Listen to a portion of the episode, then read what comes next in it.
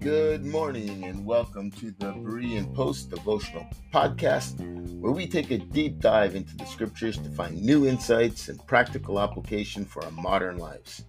I'm your host, Dwayne, and I'm absolutely thrilled to have you with us today. Each day we'll explore a different passage from the Bible, unpacking its meaning and exploring how it can guide our lives for today.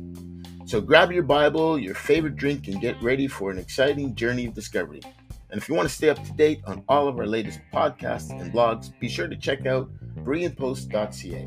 Also, join our Facebook group where we call ourselves Bright Future Bible Freaks, and we have a lot of fun there together. But right now, we're going to get started and jump right into today's devotional.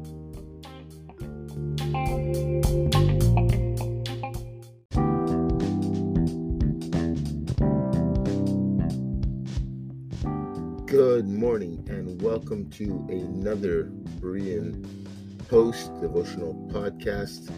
And uh, for those of you that have been following along, you know that we've been going through the book of Colossians. We're in chapter 4, and we're still looking at verses 2 to 6. Uh, today we're going to be talking about wisdom and what it means to walk in wisdom. I'm just going to go ahead and jump in reading the text. Uh, Paul writes this. He says, Continue earnestly in prayer, being vigilant in it with thanksgiving. Meanwhile, praying also for us that God would open to us a door for the word to speak the mystery of Christ, for which I'm also in chains, that I may make it manifest as I ought to speak. Walk in wisdom to those who are outside, redeeming the time. Let your speech always be with grace, seasoned with salt so you may know how to answer each one. Today, we'll briefly examine one of the four imperatives present in this text. Paul instructs the initial recipients of this epistle to live wisely, um, to make the most of their time, to ensure that their speech is always seasoned with grace like salt, and to know how to respond to everyone. So today we're going to talk about walking in wisdom. One habit that I highly recommend and have practiced on and off for expended, expend, extended periods of time throughout my life is beginning the day by reading uh, from the book of Proverbs. The beauty of Proverbs is that it contains 31 chapters, which are nicely aligned with each day of the month. I would just look at the date to determine which chapter to read. For example, on the fourth day of the month, I would read Proverbs 4. As a believer in the truth of the Bible, I took Proverbs chapter 1 seriously. Solomon, who is noted to be one of the wisest men in the Bible, despite his unfortunate end, wrote in Proverbs to impart wisdom to his son. During a time management seminar I attended, a keynote speaker, the late Hyrum Smith from the Franklin Planner Franklin Institute, shared something that remained with me for many years. When asked to define wisdom, he, state, he stated that it's merely knowledge correctly applied. Although this quote is not divinely inspired, it resonates with biblical truth. And I find it interesting that the spiritual gift of the word of knowledge and wisdom eh, are closely actually placed together in the text. For instance, in 1 Corinthians 12, when examining the gifts of the Spirit, we observe that the two gifts are listed next to each other the word of wisdom and the word of knowledge. Paul writes, he says, for the diversity of activities, but it's the same God who works in all. But the manifestation of the Spirit is given to each one for the profit of all.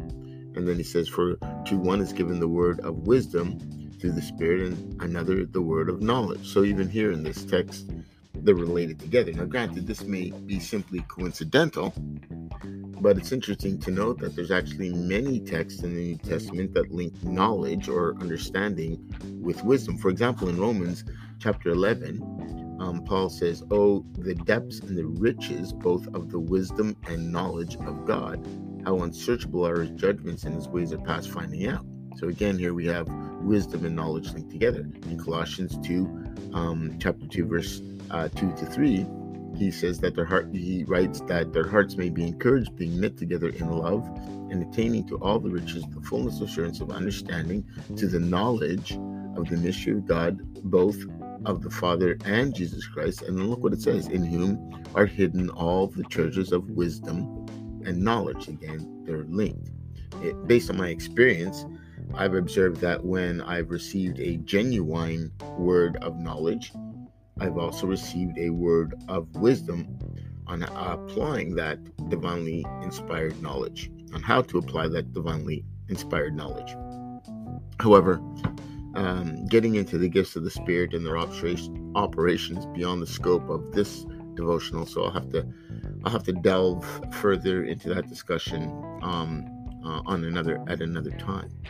I want to move on to the second question. If wisdom is knowledge correctly applied, the question arises where does this wisdom come from? Well, the Bible teaches us about two types of wisdom. The first wisdom is worldly wisdom, which is based on human knowledge, understanding, and experience. This type of wisdom is often self centered and focused on personal gain and power. But there's another type of wisdom that's divine wisdom. This is focused, this kind of wisdom comes from God and is, is based on his character, his principles and truths, and it's available to those who seek it with a pure heart and a humble spirit. Its focus it focuses on God's glory and the good of others. In the Old Testament, uh, some verses talk about the importance of fearing the Lord, which is the beginning of wisdom. For example, Proverbs 3 7 says, Do not be wise in your own understanding, fear the Lord and shun evil. And in Isaiah 55, God declares that his ways and thoughts are higher than ours, showing the need for us to seek his wisdom instead of relying on our own limited understanding.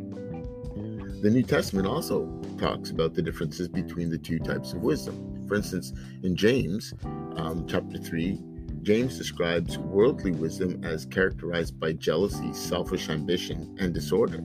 On the other hand, the wisdom that comes from God is pure, peace loving, and considerate. James emphasizes that this wisdom is shown by good deeds and humility. So, seeking and applying divine wisdom can lead to a more fulfilling and purposeful life. What does the, the New Testament say about acquiring divine wisdom? Well, in the New Testament, several passages speak about how to acquire wisdom that is from above. Again, James says in, in verse in chapter 1 verse 5 he says if any of you lacks wisdom you should ask God who gives it generously to all without finding fault and it will be given to you. This verse highlights the importance of asking God for wisdom. Again in Colossians 1 9 to 10 Paul prays that the Colossians would be he prayed that they would be filled with knowledge with the knowledge of God and God's will and in all wisdom and spiritual understanding. So Paul prayed that. So you can pray for wisdom. But this also suggests that reading and studying the scriptures is essential in gaining the wisdom. In Ephesians 5, Paul exhorts the Ephesians to be wise and not foolish, making most of every opportunity.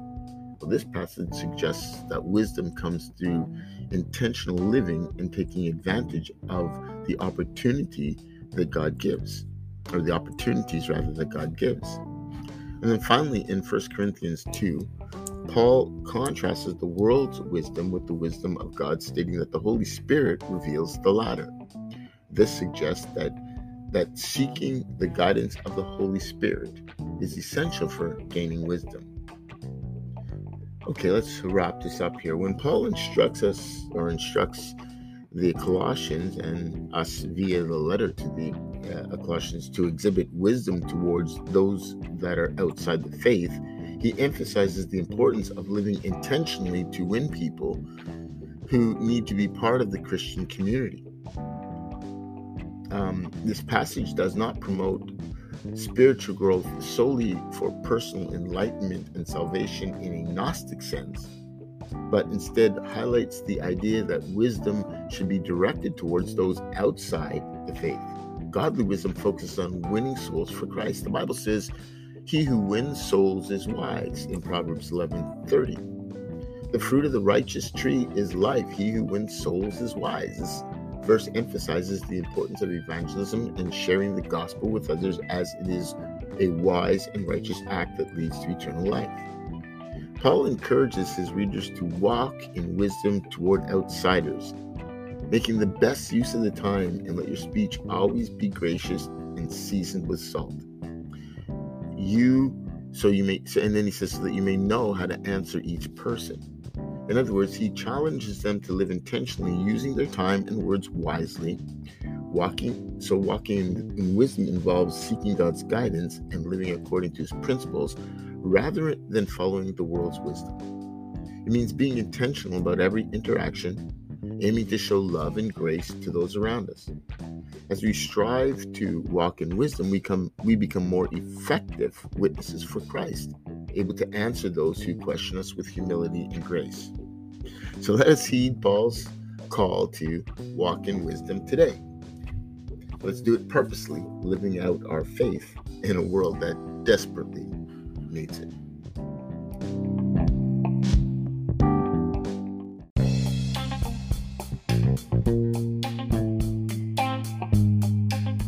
Thank you for tuning in to this edition of the Berean Post podcast. I hope you've enjoyed our discussion and it's brought you some encouragement and insight. Hey, if you want to stay up to date with all of our latest blogs, posts, and podcast episodes, be sure to visit bereanpost.ca and subscribe. Don't forget to share our website with your friends who might need some inspiration or motivation. You can also join our community of Bright Future Bible Freaks on Facebook. Until next time, may peace and blessings abound in your home.